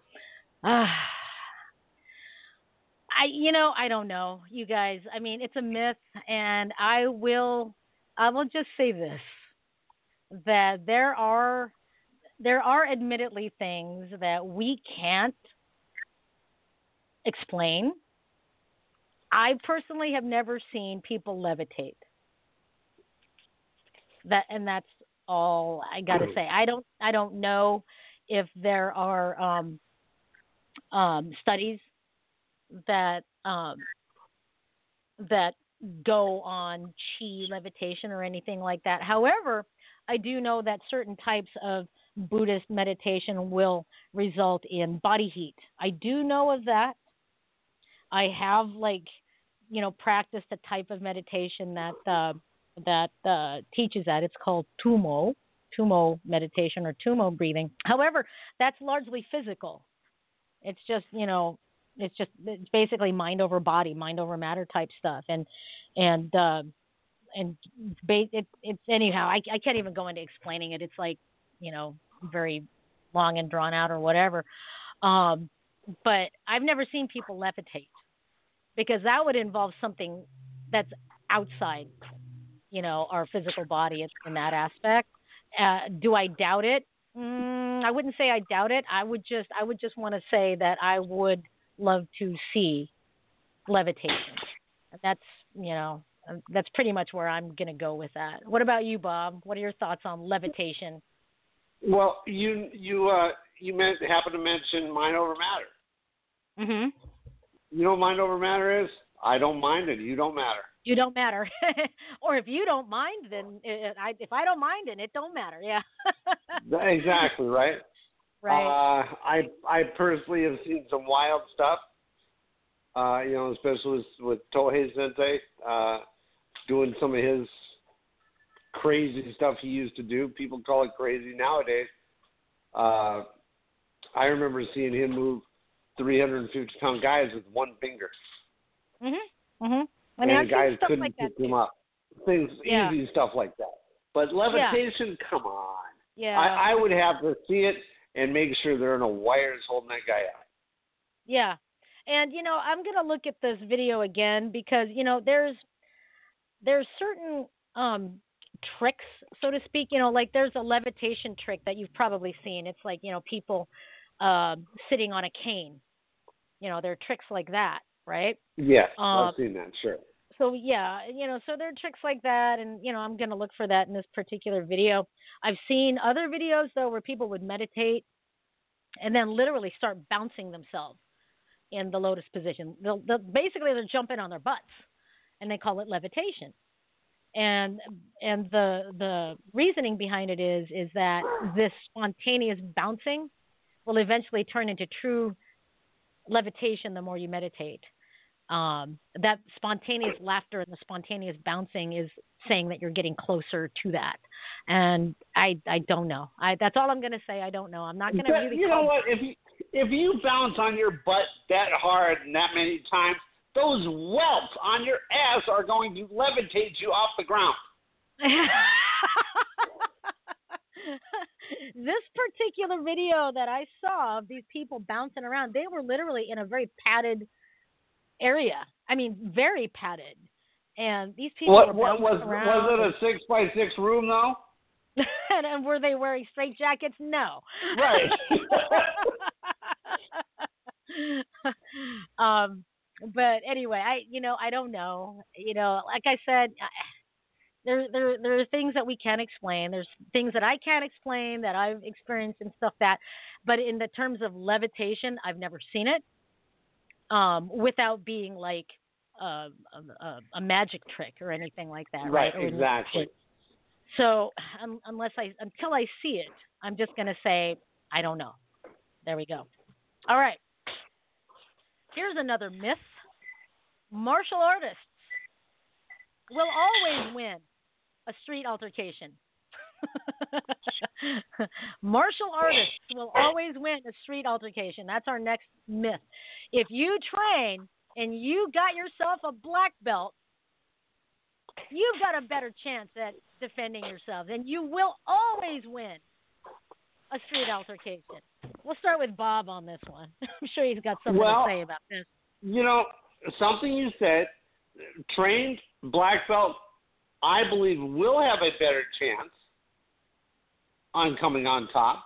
But there is no way in hell that a trained martial artist will 100% of the time win an altercation. There Right. is no chance on that. Ever. Forget it. It's not ain't gonna happen. Because you've got Yeah. some dumbbell coming up behind you with a pipe. Mhm. Guess what? You just lost. Exactly, exactly, and and you know it, it it also, if I may add to that, it also depends on how you train. If all you do is point sparring, you know, and you don't hit bags and Ain't you don't happen. Yep. work on realistic scenarios, if you don't work on progressive resistance and finally full resistance, if you don't work, you know, with the gear, if you don't do any of that with weapons, without weapons, you're you're not going to have a chance. And even then, if you're taking these classes on progressive resistance and and um, and hitting stuff, you know, it just means that you're good at those exercises. Unless you have been in a situation where the instantaneous adrenaline dump happens, it's it's it's a lot different than training in the dojo. Um, and uh, you know, but do you have a better chance? Maybe. But as Right. Bob said, there is no 100% guarantee that you will win if you are a martial artist. Okay? Um, there's a reason why people on the street, you know, get what they want if they rob people or whatever. It's because they do whatever's necessary to get what they want, whether it's cash for the next, you know, meth hit or, or, or a car or whatever. You know, they've got what they want before by using violence, they'll do it again. And they might up the violence or whatever. And if you don't know how that works, doesn't matter how many degrees you have on your black belt. Doesn't matter. Um, like I said earlier, it doesn't matter if you're a martial artist or just the average Yahoo. You will either defend yourself or you won't. That's that's it. You know, um, I'm not talking about either you live or die. You will either defend yourself or you won't. You'll either get injured or you'll fight. I mean, that's that's it. So anyway, um, and then let's let's go into the next part of it. If you're a black belt, you sh- you you better be able to to to have that ability to defend yourself. Um, so that's a myth. I'm a black belt, so I know how to defend myself. What do you have to say about that, Bob? If you're a true black belt and you've been taught in every aspect of self defense and an altercation is going to happen, you won't be there to let it happen. Mhm. Did that make Mhm. sense? Without It does. you will have enough awareness and enough foresight to go, maybe I shouldn't go walking down that dark alley. Maybe I should park where the street lamps are lit. Maybe I should park closer to the mall door. Mm-hmm. Exactly. So if you're truly self defense trained, you won't be there for somebody to jump you. Right. Exactly. Okay. So that's that for that particular myth. All right. Let's get into uh, let's get into this one. This is now we're w- w- walking into women's type of self defense. Okay. This myth I still hear a lot of, and it drives me insane. Women are raped because they attracted it by the clothes they wear. I'm Okay, now- skip this one. Oh, no. Wow, I just got my ass chewed. Okay, go ahead. I'm going to start this one. Okay, now I'm not saying that I'm not saying that a guy shouldn't be attracted to a woman wearing a skimpy outfit walking down the road. I'm, I'm not saying that at all. What I'm saying is is that if people think that a woman asks for it because of the clothes they wear, You know, hence the well, if she's going to dress like a hoe, she's going to get treated like a hoe. I don't know how many times I've heard guys say this, and it makes me want to vomit. Literally, it, it makes me so ill because really, really, I mean, what if she's dressed like that to go to her boyfriend's house?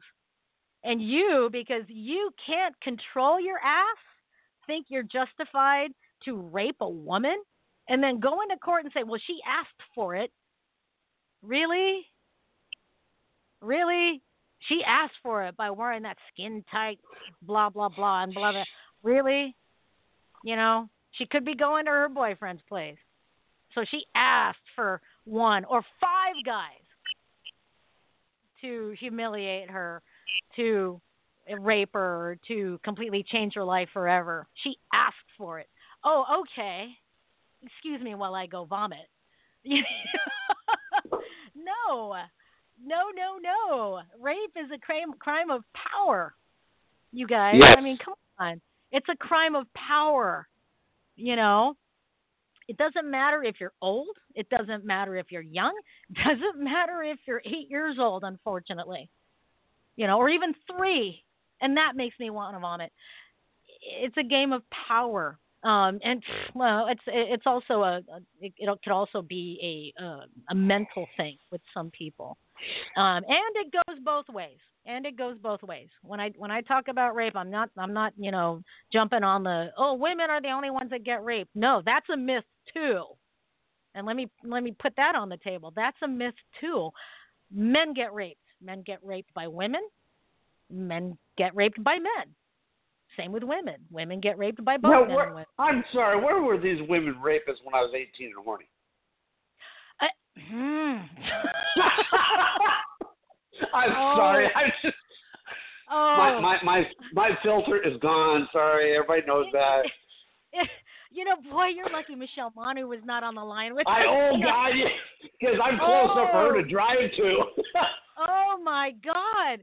Okay, okay, okay. I will look at that as a joke on on Bob's part, but really, I mean, yeah, but really, I mean, see, the thing is, is you know, uh, and I'm going to talk about that. Okay, I bet in every teenager's, in every male teen, not every, but male teenager's fantasies, you've got some like oversexed woman that will rape him or whatever. But you know what? If you really want to know what rape is like, I- mean, if a if a if a teenager wants that, well, then by all means get it. But you're not. Your life ain't gonna be the same. So that, No, that's what makes me. That's what makes me wretch, Bob. Is that you know, you know, some teenagers will like want that oversexed woman or that oversexed uh, man. You know, you've got like 14 year olds that want their, you know, language arts teacher to ravish them and stuff like that.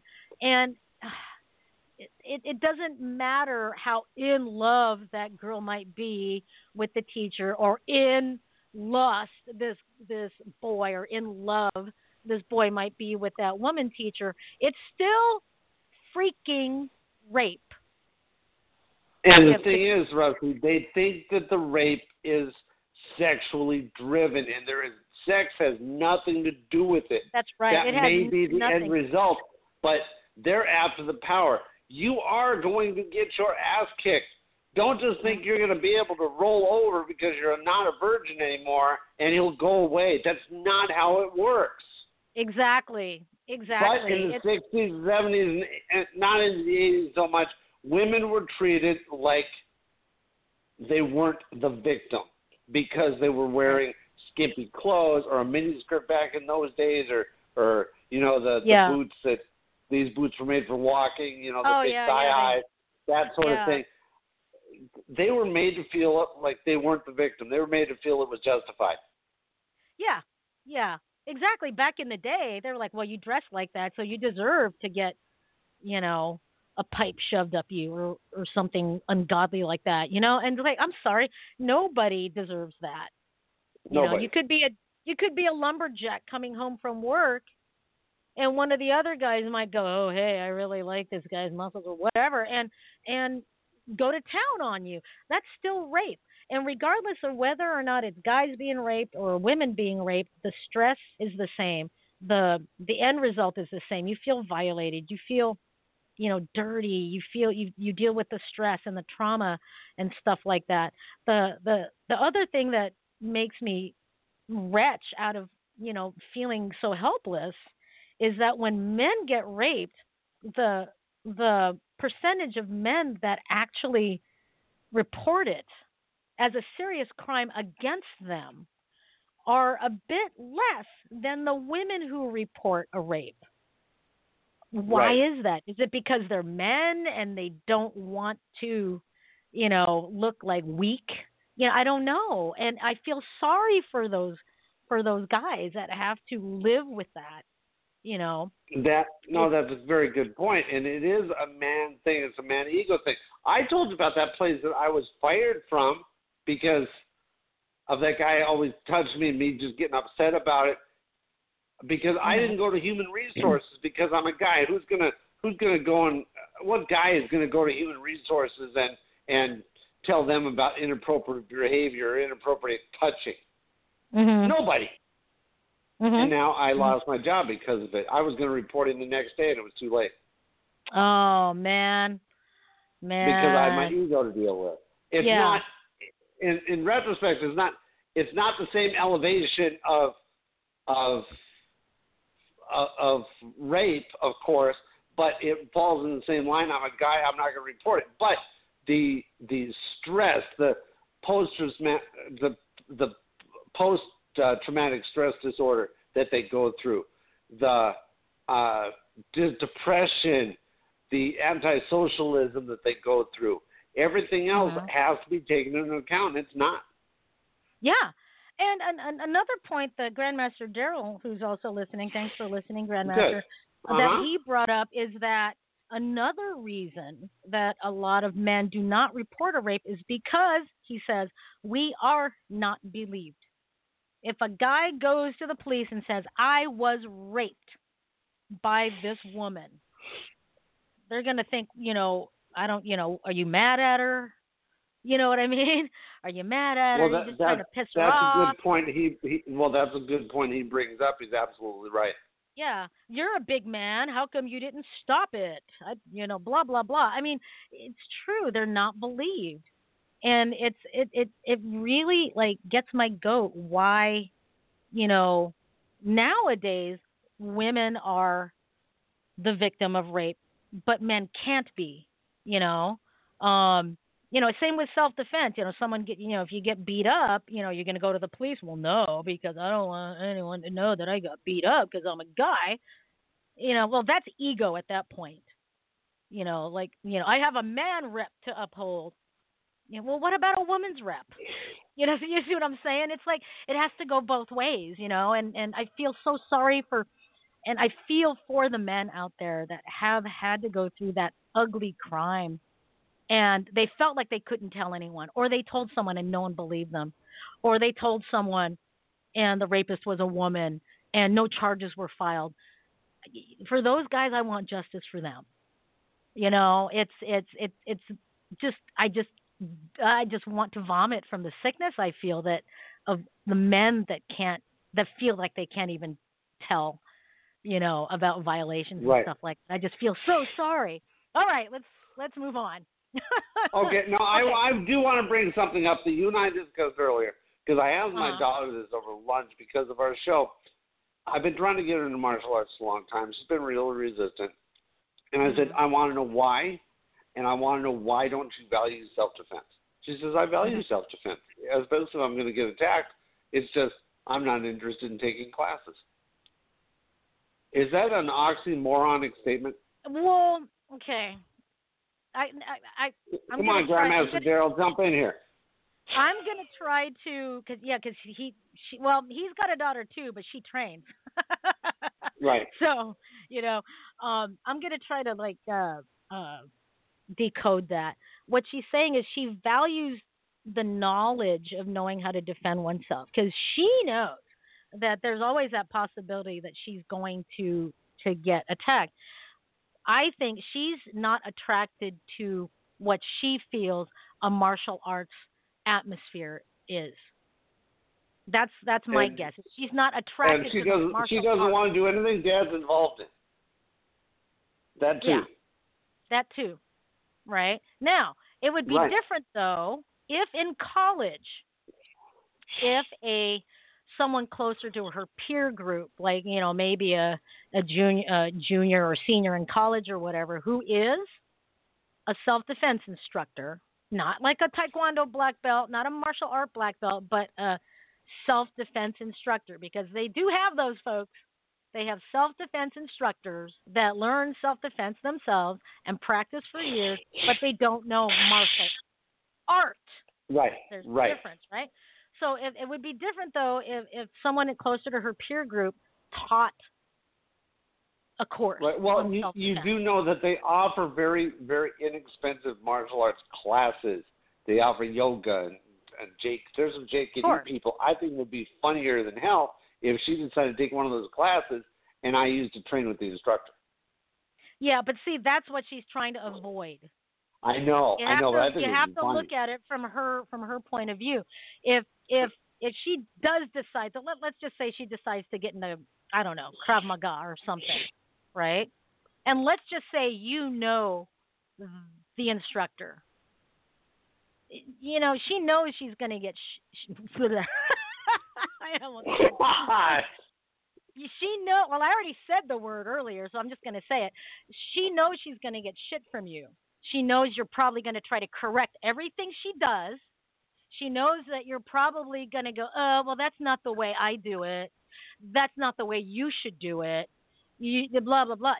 You know no girl in this you, you got to take it from me.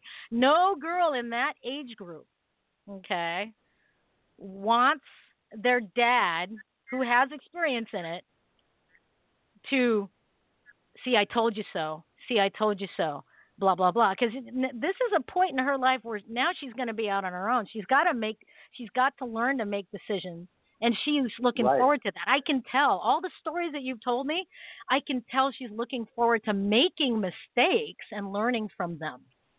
Um and she doesn't need the i i told you so. Oh you know my instructor. Oh crap. You know that kind of thing. I think that's what she's not attracted to i don't think she's a she strikes me as a type of girl that isn't attracted to the to the um the orderliness of martial arts you know what i'm talking that's about True. I think that's. Oh yeah, Um, absolutely. yeah. Um, she might be interested in a, you know, in a short like eight week course by a peer. You know, some or or someone that has been in an altercation and ends up becoming a self defense instructor. I mean, you know, in in that in that case, if you know, like for example, if a woman who had been raped and then decided to take back her life and go, okay, you know what, I'm going to learn self defense and I'm going to help other women. I think she hold more. Think she would hold more respect for that than the orderliness of martial arts and and the the risk of oh my god, my dad knows these people. Yeah. 'cause Anyhow. do you know? Do you know the odds of that happening are pretty good? yeah, yeah. Well, Or, you know or what, I know folks? somebody that knows them personally. Yeah, exactly. Well, you know what, folks? We still don't have a studio on Blog Talk Radio, so I can't like play our our going out music and stuff. But I just want to uh, remind our listeners that next week we will not have a show because we will be at the Masters Hall of Fame, um, or on our way home from the Masters Hall of Fame, actually. So there will not be a show next week. But tune in on the following week. That's the week of the 12th. And uh, keep your eye out on Dynamic Dojo Talk Radio uh, Facebook page for the subject of our show. That uh, Now, now I got something for you real quick. I just 10 got a message on on on the uh, on blogtalkradio.com says Blog Talk Radio is currently down for maintenance. for maintenance. They didn't tell us that. Nope, it just came up. Ju- I just got it too. So that's it. We got 10 seconds. And um, thank you so much for everyone that called in to listen. Sorry Yes. we couldn't take your call. And we will see everyone in two weeks. We'll see everyone next time. Bye bye now. I don't know how to hang up. I have no I know, I know. Grandmaster Daryl, we'll see you next week. Bye bye. Bye, everybody.